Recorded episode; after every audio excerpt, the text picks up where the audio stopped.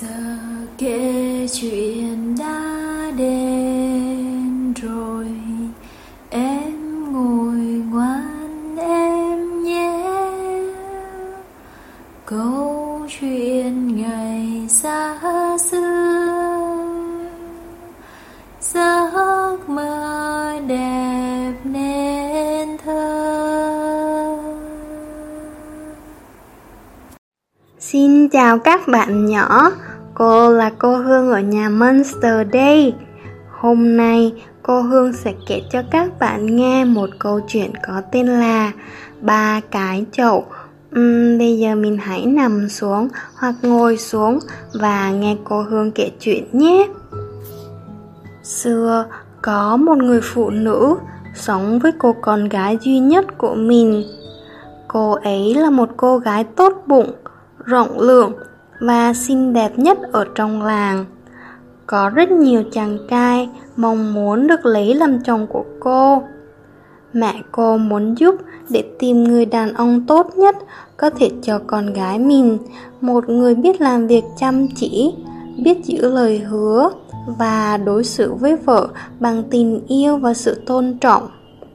Vì vậy, người mẹ đưa ra một bài kiểm tra và thông báo với những người đàn ông quan tâm rằng ai có thể vượt qua bài kiểm tra sẽ là người có thể kết hôn với con gái của bà. Vào một buổi sáng của ngày thử thách để được kết hôn, có rất nhiều người đàn ông chờ đợi bên ngoài túp lều của người mẹ.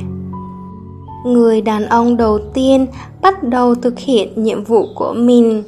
Anh được đưa cho một cái chậu đất để mang đến giếng và đổ đầy nước. Người mẹ nói rằng anh ta sẽ vượt qua bài kiểm tra nếu anh có thể mang chậu nước không bị vỡ về đến túp lều. Anh ta khởi hành và khi đi đến giếng, anh ta hạ cái chậu xuống để đổ đầy nước. Sau đó, anh ta nâng chiếc nồi lên và đặt lên vai, quay người đi theo con đường trở về túp lều của người mẹ.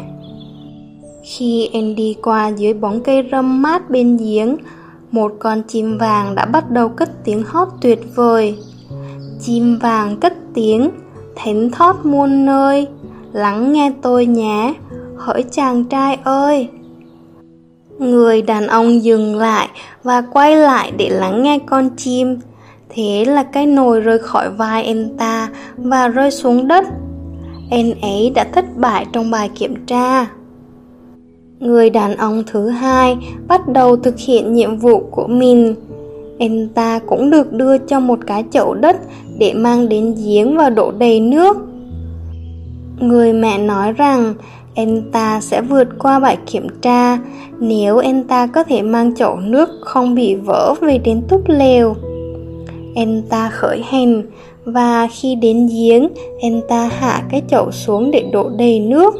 Sau đó, anh ta nâng cái chậu lên và đặt lên vai, quay người đi theo con đường trở về túp lều của người mẹ. Khi anh ta đi lướt qua bóng cây râm mát bên giếng, một con chim vàng bắt đầu cất tiếng hót tuyệt vời. Chim vàng cất tiếng, thỉnh thót muôn nơi, lắng nghe tôi nhé, hỡi chàng trai ơi. Người đàn ông dừng lại và quay lại để lắng nghe con chim. Thế là cái chậu rơi khỏi vai và rơi xuống đất. Anh ấy đã thất bại trong bài kiểm tra này. Người đàn ông thứ ba bắt đầu thực hiện nhiệm vụ của mình. Anh ta được đưa cho một cái chậu đất để mang đến giếng và đổ đầy nước. Và người mẹ nói rằng em ta sẽ vượt qua bài kiểm tra nếu em ta có thể mang nồi nước không bị vỡ về đến túp lều. em ta khởi hành và khi đến giếng, em ta hạ cái chậu xuống để đổ đầy nước. Sau đó, em ta nâng cái chậu đặt lên vai và quay người đi theo con đường trở về túp lều của người mẹ. Khi anh ta đi qua dưới bóng cây râm mát bên giếng, có một con chim vàng bắt đầu cất tiếng hót tuyệt vời. Chim vàng cất tiếng, thánh thót muôn nơi, lắng nghe tôi nhé, hỡi chàng trai ơi. Người đàn ông lắng nghe con chim và tiếp tục bước đi. Ta không dừng lại và không quay lại để nhìn chú chim. Em ta vẫn tiếp tục đi trên con đường phía trước của mình. Chậu nước vẫn đang nằm cân bằng ở trên vai của anh. Khi đến túp lều, anh ta nhấc cái chậu xuống và đưa cho người mẹ. Người mẹ gọi con gái ra cửa của túp lều. Cô rất vui khi gặp được người đàn ông có thể vượt qua một bài kiểm tra khó khăn như vậy.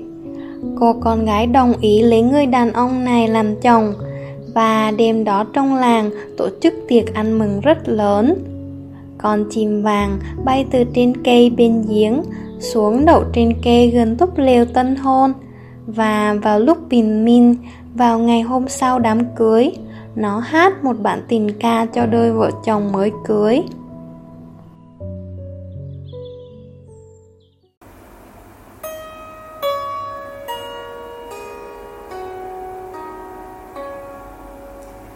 giờ kể chuyện đã hết rồi. Em ngủ ngoan, em nhé.